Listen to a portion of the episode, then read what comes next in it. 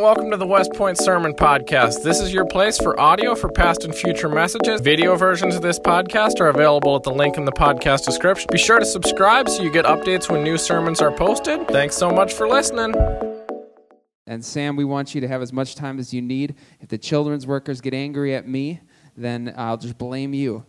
So we are happy to have you with us this morning, Sam, and we're excited for what God has put in your heart. Would you come at this time and give a warm welcome to him this morning? Thank you. Thank you. Thank you. Good morning, everyone.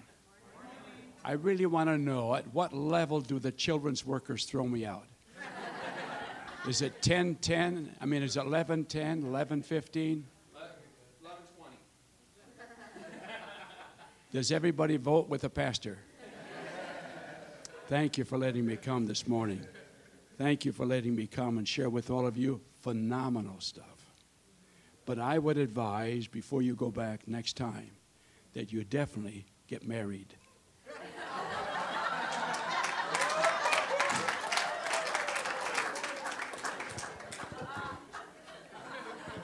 Great stuff.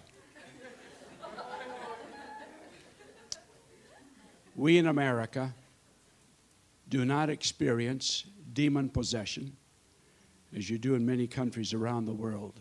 Here it is manifested in different ways, I'm convinced. And our country today is in great peril because of demonic powers.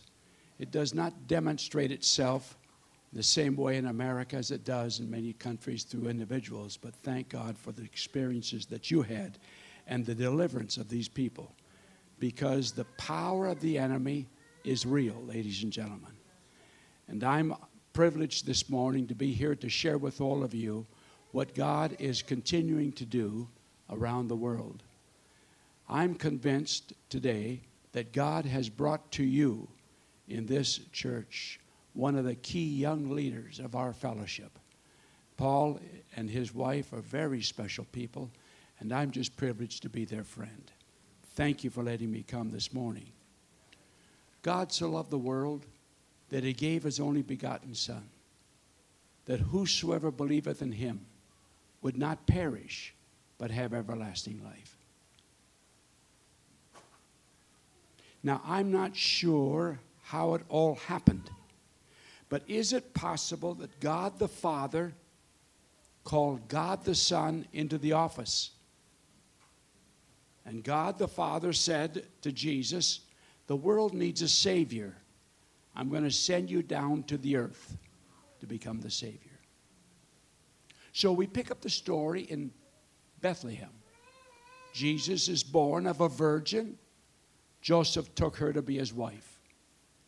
And for the next 30 years, they lived in Nazareth, where his father is a master carpenter. There they are building condominiums and apartment buildings and strip malls. And Jesus becomes a part of that family. But at the age of 30, Jesus began his ministry. Now, watch this closely. Jesus began his ministry at the age of 30. Jesus has come to be the Savior of the world. There were no iPhones, there were no Samsung phones burning up, there were no jet planes, there was no internet, there was nothing, just a donkey and a camel. And Jesus has come to be the Savior to the world. How is he going to tell the world, hello, here I am? A great question. And here's the great answer Jesus called to himself 12 disciples. They came from a variety of backgrounds. One was more educated than the other. And they came to follow Jesus, and in the process, Jesus formed the first Bible school of the Assemblies of God. They had a three year program. They did not have a resident campus, so where Jesus went, they went. He taught them from the prophets, he taught them from his own life, he taught them how to pray, he taught them from the miraculous. And he taught them that he had come to be the Savior of the world. They lived 2,000 years ago in the Roman rule, which was as cruel then as ISIS is today. The Romans would cut your head off without question. They would burn people alive. They would put them in hot tubs of oil and burn them to death, crucify them upside down. Heartless people. And they were hoping and praying that Jesus was going to become the new ruler of the world. And these 12 disciples would become members of his cabinet. You can see Simon Peter, he's practicing with a sword. He's going to become the Secretary of Defense, no doubt. Then there was John the Baptist, who would probably become the Secretary of State. Everybody want to get in the picture? Get on this side of the table. Each one of these fellows were jockeying for their own positions. But Jesus did not come to be the ruler of the world, he came to be the Savior of the world. He understood his mission, though they did not. In the end, Judas betrayed him and sold him for a bag of silver. Peter said, I never heard of him. I never, no, no. They said, no, no, no, no mm, mm, mm. Three times Peter denied Jesus Christ. But Jesus knew why he came. He came to be the Savior of the world, and the only way he could save us from the sins was to shed his precious blood on the cross of Calvary. He allowed them to take him. They planted a crown of thorns on his brow, they pierced his side, they beat him like a piece of meat, they hung him between two thieves. But there on the cross of Calvary, he said these amazing things I have finished it all. It is paid for. Hallelujah. Because he knew why he came. Your sins and mine have been paid for as we sung this morning on the cross of Calvary. They took him off the cross and they put him in a borrowed tomb. Three days later, Peter no longer could handle the anguish. He had betrayed his dear friend. He loved Jesus. But in the crisis of the moment, he had betrayed Jesus. Where did they put him? And he went looking for him, and he found him sitting outside of the borrowed tomb. Their eyes fastened on each other. And Jesus said to Peter, Go and find the others. Peter knew where they were. He found the other ten, brought them to Jesus, and Jesus said, Now here's the plan. I want you to go to Jerusalem, and I want you to be filled with the promise of the that the that the Father has for you. You're going to have supernatural strength, and things that I did, you will do greater things than these. And as he was talking to them, he was caught up from among them. He disappeared in the air. The angels came and they said, This same Jesus that you see leaving is coming back. And I have more good news for you this morning. He is coming back, brothers and sisters, not only as a Savior of the world, but this time as the ruler of the world for a thousand years, hallelujah, for a thousand years and beyond. He will rule and he will reign. On the way to Jerusalem, they became evangelists. Now, instead of 11, there's 120. They got to Jerusalem and they rented a second floor apartment by the day. We call it the upper room. We know the story. They didn't know what was going to happen. They gathered together, they took care of some business for the first day or two, and they began to wait for the promise of the Father. They were sitting as you are sitting this morning, three days, four days, five days, six days, waiting and waiting and praying and interceding. And the seventh day, seventh day, eighth day, ninth day, but on the tenth day, sitting as we, as you all are, the Holy Spirit descended and impregnated each one of them with the supernatural power of the Holy Spirit as an expression of this this, they begin to speak in a language that they had never learned before. We call it other tongues. And they expressed to them in a very loud and boisterous way the power of God coursing through them. It was feast time in Jerusalem. People had gathered in from the surrounding areas, and they heard these people, now Pentecostal, speaking in their own languages, and they were fascinated by all of this. Peter heard them mumbling among themselves, and so he gathered together, he gathered together all of the people, and he began to preach to them. Now, being a good Pentecostal preacher, he preached and preached and preached and preached and preached, children notwithstanding. And when he finished speaking, 3,000 gave their hearts to Jesus Christ. And if you come with me this morning, ladies and gentlemen, I'll put you in business class and take you around the world. And I will show you today 1 billion Pentecostal. I will show you 1 billion people who believe in Jesus Christ as their personal Savior. How is that possible? Possible because Jesus invested his life in the lives of 11 faithful men. It's not a mystery, ladies and gentlemen. It's not, it's not, it's not rocket science. It's just a simple strategy that God gave to us 2,000 years ago, and that was to train men and women to go out and start churches that then sent people back to become trained who st- went out and started churches. And that's why around the world today, there's a billion people who call themselves followers of Jesus Christ.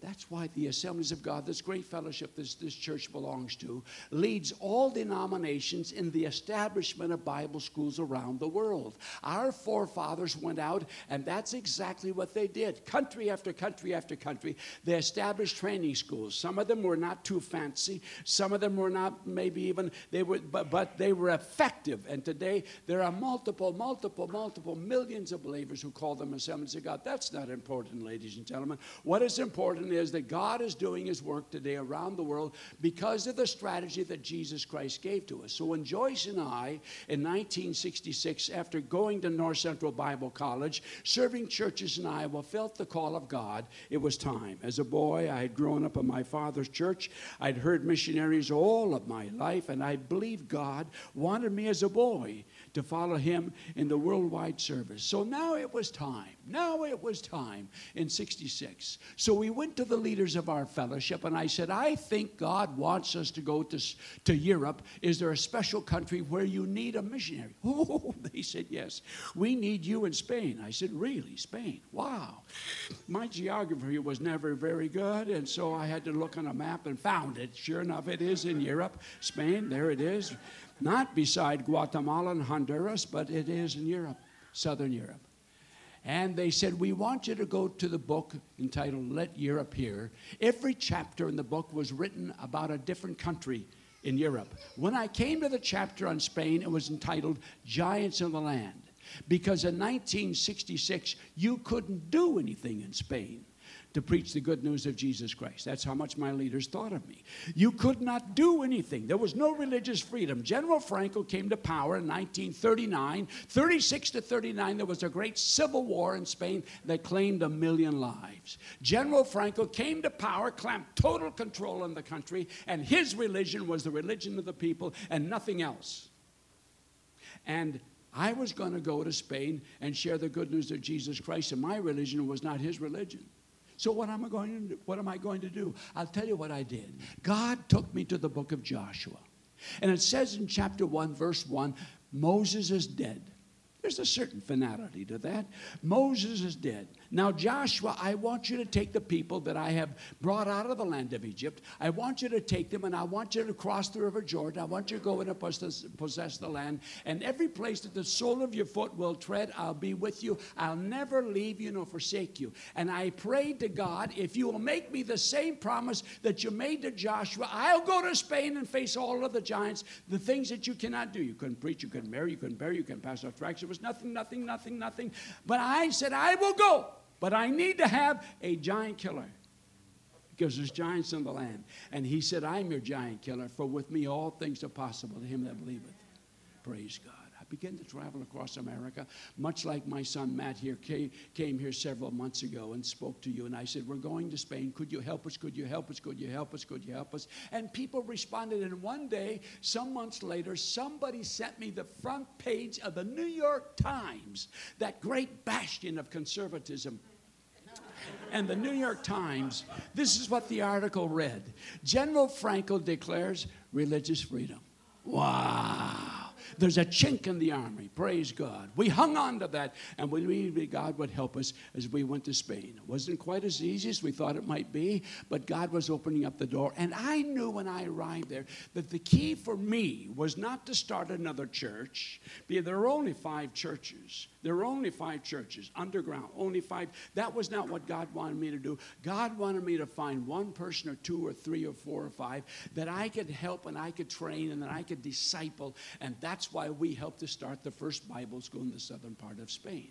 And God gave to us five graduates out of the five students. They were all, they were all fabulous and they all just they all and they went out and they started churches and they came back and sent students back to the bible school and they went out and started churches. They and now 45 years later 40 whatever it is and i know you're looking at me this morning 66 76 86 96 how can it be such a young man who's lived all of that life and he looks so good? And the answer is oil of olay. It's get it on get it on. Early For some of you, it may not be any hope, but you can always try. I believed, as God took me to the book of Hebrews, chapter 11, verse 1, Faith is a substance of things hoped for, the evidence of things not seen. I believe God. I believe that God would help us. And today, if you'll come with me to Spain, I will show you hundreds of Pentecostal places of worship where they were not before. They have sprung up, ladies and gentlemen, from the leadership schools that have been established across the country of Spain. Therein lies the secret. Not a secret, but therein lies the strategy of what God is wanting us to do around the world.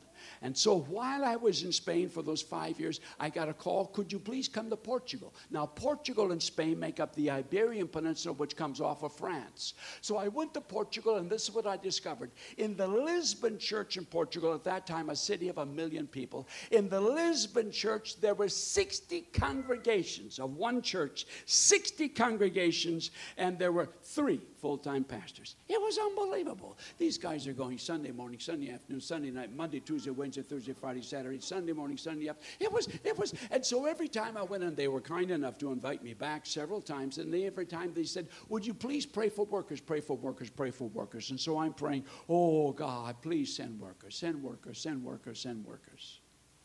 One day, God spoke to me and said, What the people in Portugal need is a training center. They need a Bible school. I said, Yes, that's what they need. So I went back and I talked to the Portuguese executives and I said, You need to have a training center. You need to have a, don't get hung up on it, but you need to have, and they said, That's wonderful. Yes, what a great idea. And we want you to come from Spain and build and direct it for us. I said, Oh, no, I could never do that. In fact, I had teachers at North Central that agreed with me. it's a four year program, as you know. I was there five years. They loved me so much.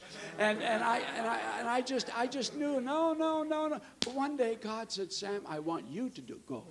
And I said, I'll do it. Now we had three babies. Two, two were born in Spain, must have been the water.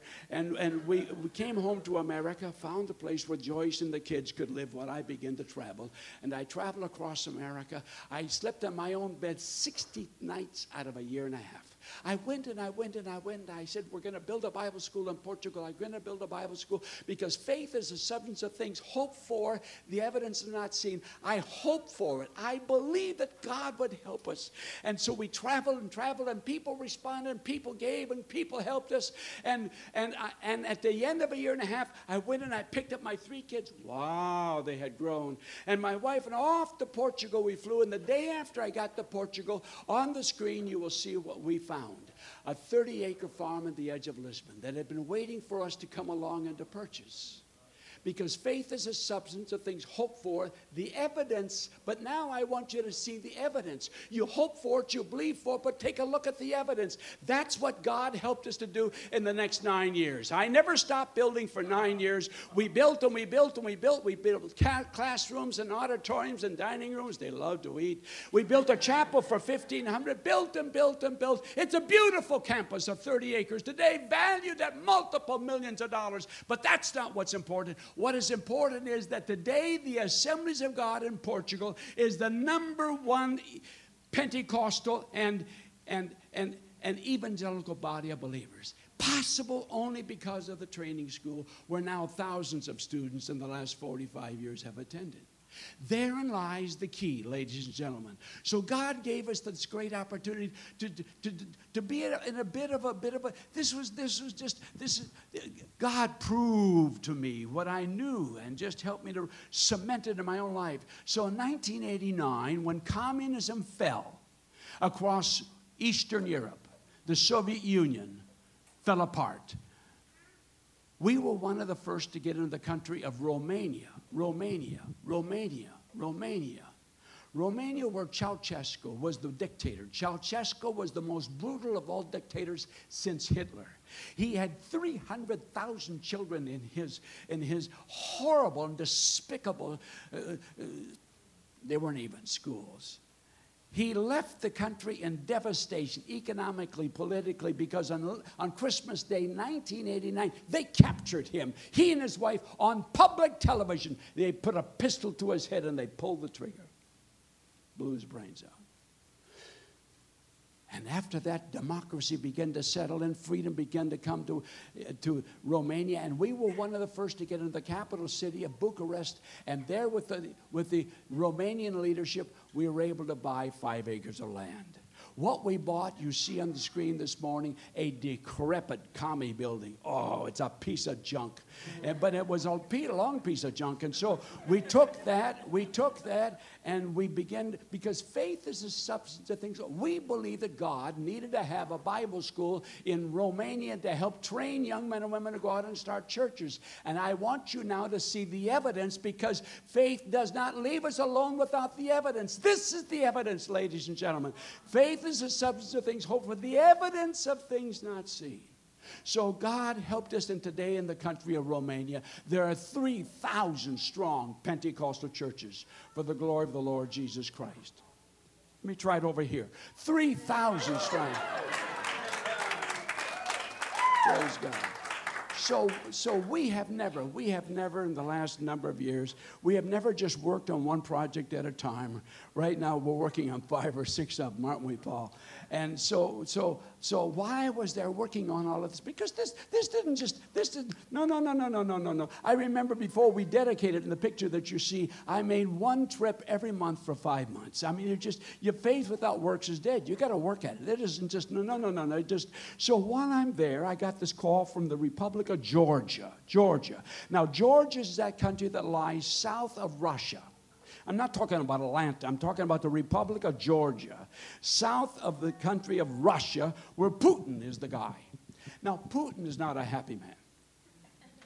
He's not a happy man at all. And I'm not sure I would be happy if my name was Putin. But, but you know, he, no, he's not, he's not. And so when he lost Georgia, he tried to take some of it back, much like he did recently with Ukraine. That's the mentality of this man. And, and, but we knew that Georgia, now liberated from the throes of communism, needed to hear the gospel of Jesus Christ. There was but a handful of believers, just a handful of believers, a handful of believers. But in that, in that vacuum, we were able to send a marvelous missionary. His name was Greg Jenkins. Greg Jenkins invited three of us to come from America to see if we could help him. So we landed in the city of Tbilisi, the capital city of the Republic of Georgia. And when we arrived, he cleverly, really a clever dude, he had already gone to the architect and he had on his desk the architect's mock up of what a Bible school would look like in Georgia. There he had, you know how architects, they have these little buildings and they have these little trees and they have these little cars with the little tiny people in the little cars that walk among the trees. And so there it all was, there it all was, right there on top of his desk. I saw there's the men's dorm, the women's dorm, there's the chapel, there's the den. It's all right there, right there. Wow. I looked at all of this and I asked him the question that gets me into trouble many times what will this cost? he said, a he said $750,000. I was thinking, Paul, maybe we could help him with $50,000. You know, we were super generous. We could really do something. At 750 there were three of us in the room but the man from the, the man from oklahoma said he said greg i'll give you the first quarter of a million dollars. I had never been in a meeting where i received a quarter of a million dollar gift. Wow! Well the man from indiana was not going to be put down by the sooners of oklahoma for sure. No no no no no. He said i'll give you the second quarter of a million dollars. And there were just three of us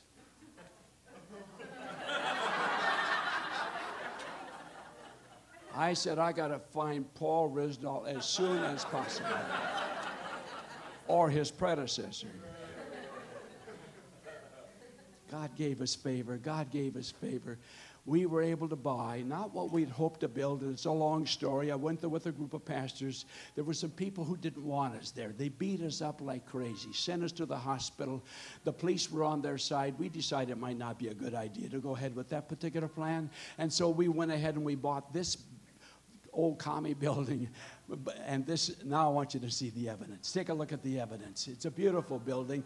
What's important, on the ground floor, there's an auditorium that seats a thousand people. That's the size of the building. But the buildings, I don't build buildings. I build buildings, but that's not what, what I want you to see, ladies and gentlemen, is that today in the Republic of Georgia, there are hundreds and hundreds of places of Pentecostal worship because young men and women went there and they were taught and trained and went out and started churches, came back and they sent others and they came and they went and that's God's plan.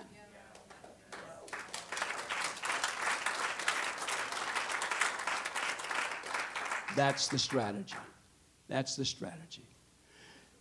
So, after we had built Bible schools in Western Europe and in Eastern Europe, Poland, Belarus, Siberia, Uzbekistan, Tajikistan, across Eastern Europe, we gave we were given the op- excuse me don't fall off. We were given the opportunity we're given the opportunity to go to the continent of africa. Of course now africa has 54 countries so you're going to have to choose where you're going to go before you get on the plane. So I, I, I had the opportunity of going first of all many of you know doug lohnberg Doug Lohnberg is a Minnesota missionary who went to Addis Ababa, Ethiopia, many, many, many years ago. And he said, Sam, could you come and help us? And I took a missionary trip, a visionary trip. We went to Addis. God gave us favor, did three trips, raised $750,000, built for him a fabulous Bible school in the city of Addis Ababa, Ethiopia, the first country that we went into. And today, in the country of Ethiopia, there are 16 million Pentecostal believers. Let me try it over here. I don't know. I might be the best. But 16 million Pentecostal believers in the country. True. So, so God gave us favor. So we've been working. We've been working now in over 15, 20 countries in Africa. And I just want to touch base with you this morning on a couple of things because the children are waiting for you. Oh my! The children are waiting for you. The, oh, can it be? We're all having such a great time. Could we roll the clock back? Could, Go buy some popsicles and give it to the kids. I'm out of time. But I've got to take you to Tanzania. I'm going to take you to Tanzania. Help me up there, my dear. Take me to Tanzania, if you would, please. Because in 06, 07, 2007, 2008, bad stuff economically in the world. There was a church from Alabama that went to Tanzania and they wanted to build a boys' dormitory. This is what I found when I went there six years ago. They started, they had the foundation and a couple of pillars up, but then the economic crisis hit the world and they were never able to go back. I'm sitting here in Minneapolis where I lived, and I get a phone call from a man by the name of Barnabas. Barnabas. He said, My name is Barnabas. I said, That's a good name.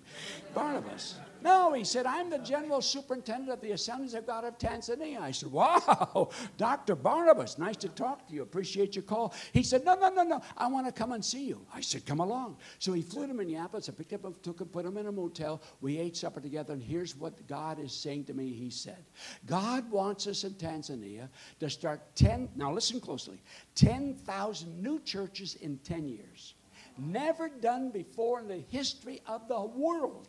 10,000 new churches in 10 years. I said, How are you going to do that? He said, No, it's not how I'm going to do it, it's how you and I are going to do it. I said, okay, how are you and I going to do it? He said, it's very simple. We're going to establish Bible schools and training centers, and we're going to train young men, because he said, I traveled all over Tanzania, a country, one of the poorest in the world, where 80% of the roads are not paved, one doctor for every 40,000 people. It's unbelievable, ladies and gentlemen. He said, I traveled all over, I preached 185 times, 6,000 young men and women came to the altar and said, We'll plant a church for Jesus Christ. And he said, I need you to come and help me. So when I arrived in Tanzania, that's what I found. But faith is the substance of things hoped for, the evidence of things not seen. And this wonderful church sent your wonderful pastor with me on a vision trip and now I want you to see what you helped me to build. After he left, he had made a $10,000 commitment that this church completed, and I'm eternally grateful to you, and so are they in Tanzania. And there it is, this incredible Bible school. That's the dormitory. That's the dormitory. That's a dormitory that you helped us. That's a dormitory for 250 and now, today, ladies and gentlemen, I have just returned from Tanzania. I was there three weeks ago. We finished building the 6,000 seat auditorium. We had 5,500 pastors trying to get in there. And on the last night, 462 candidates were ordained for the good news of Jesus Christ. And this, and this, and this, and this is the and this is the final year. Don't clap so much because I don't have time. This is the final year. This is the final year. This is the final year of the 10 year plan. And at the end of this year, 10,000 churches will have been started in the country of Tanzania. How is that possible? Possible only because of the training centers. Now we've helped them. They have seven Bible schools, 55 church planting schools.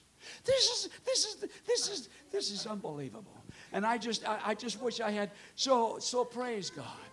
The evidence, the evidence, the evidence. Whatever you are hoping for this morning, whatever you are believing for this morning, don't leave here just believing. Leave here and take the evidence with you.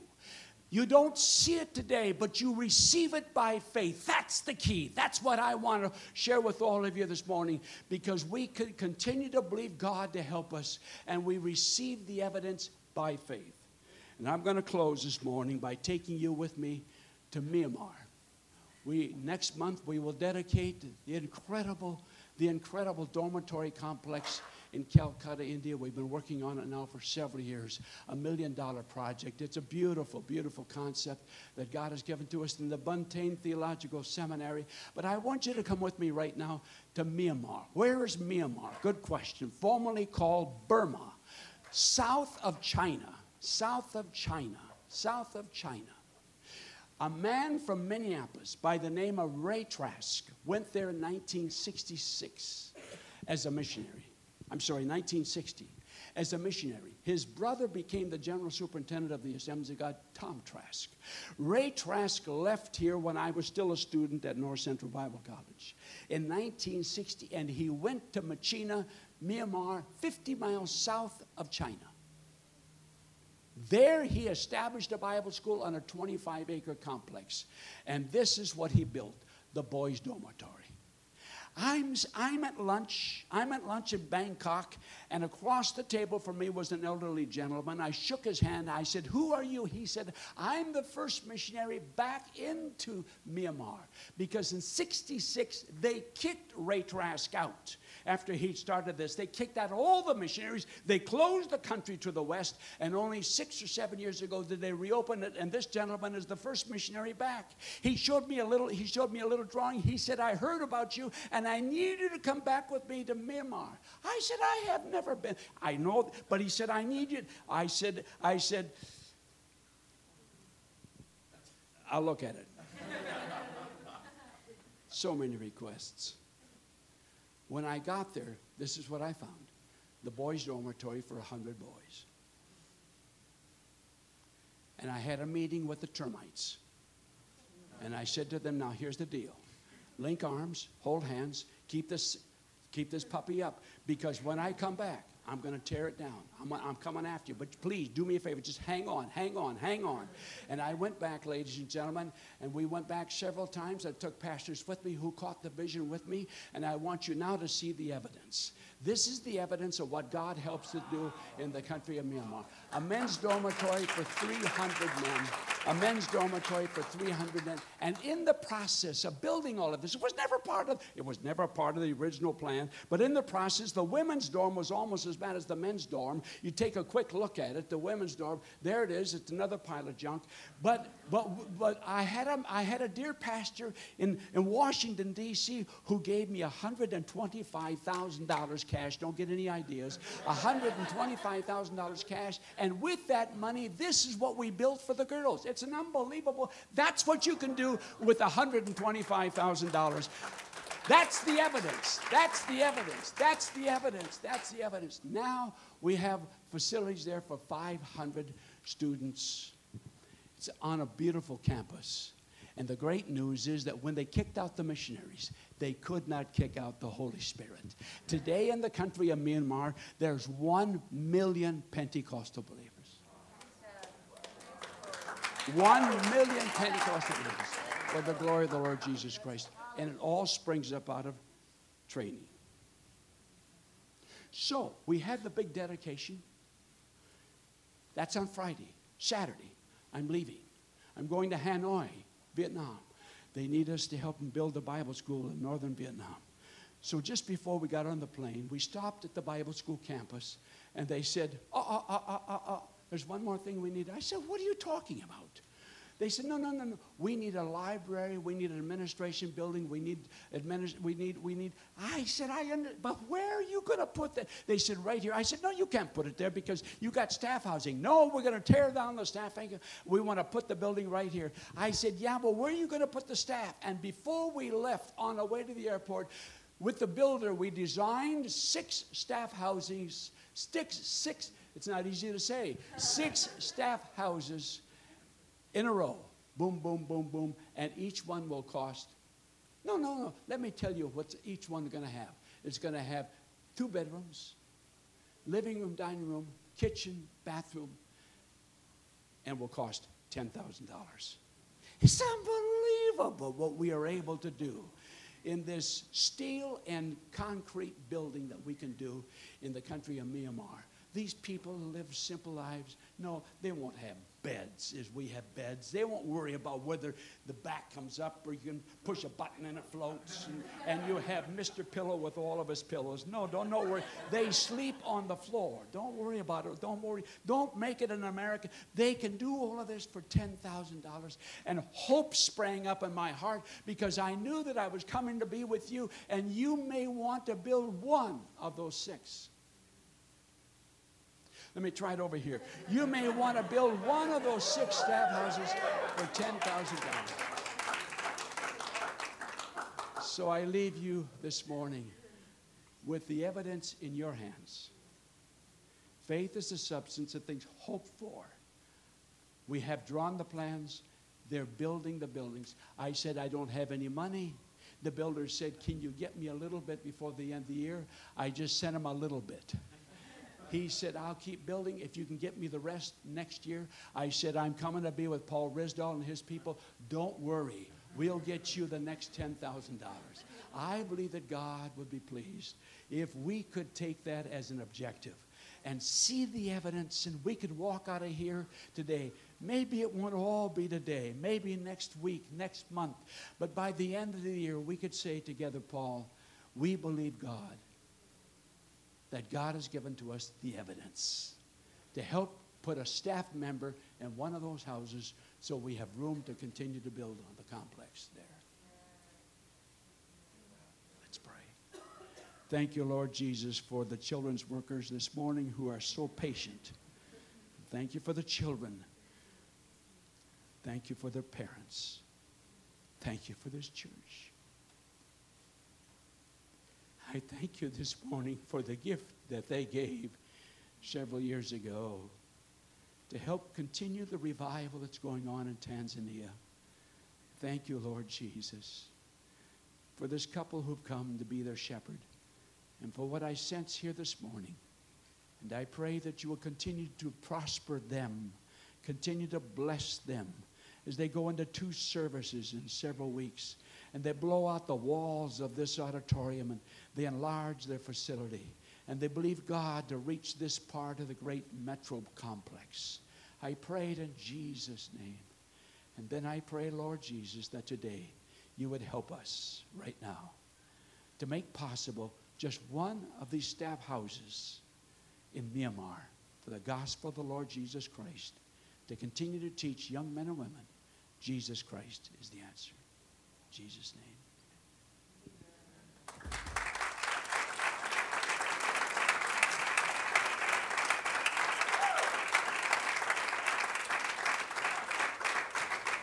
Well, we're going to ask our ushers to get ready. We're going to receive another offering this morning. And uh, if you didn't prepare to, to give twice, you only brought one check with you this morning. Uh, can we just put up the offering slide real quick? It's 2018 people. We have this thing called the internet, and uh, you can give that way. You can even give by texting this morning.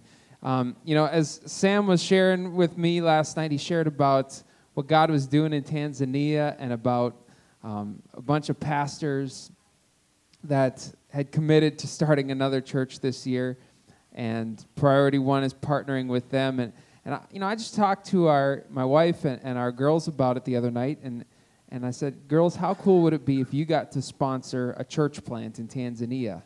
And he's promised a number of pastors fifty dollars to get started. Fifty dollars is a hundred thousand shilling in Tanzania, and it can be five months' salary for these pastors. Can make a huge difference. And, and our girls decided they wanted to help, you know, partner and, be a part of that. And I mean, $50 is, is nothing, right?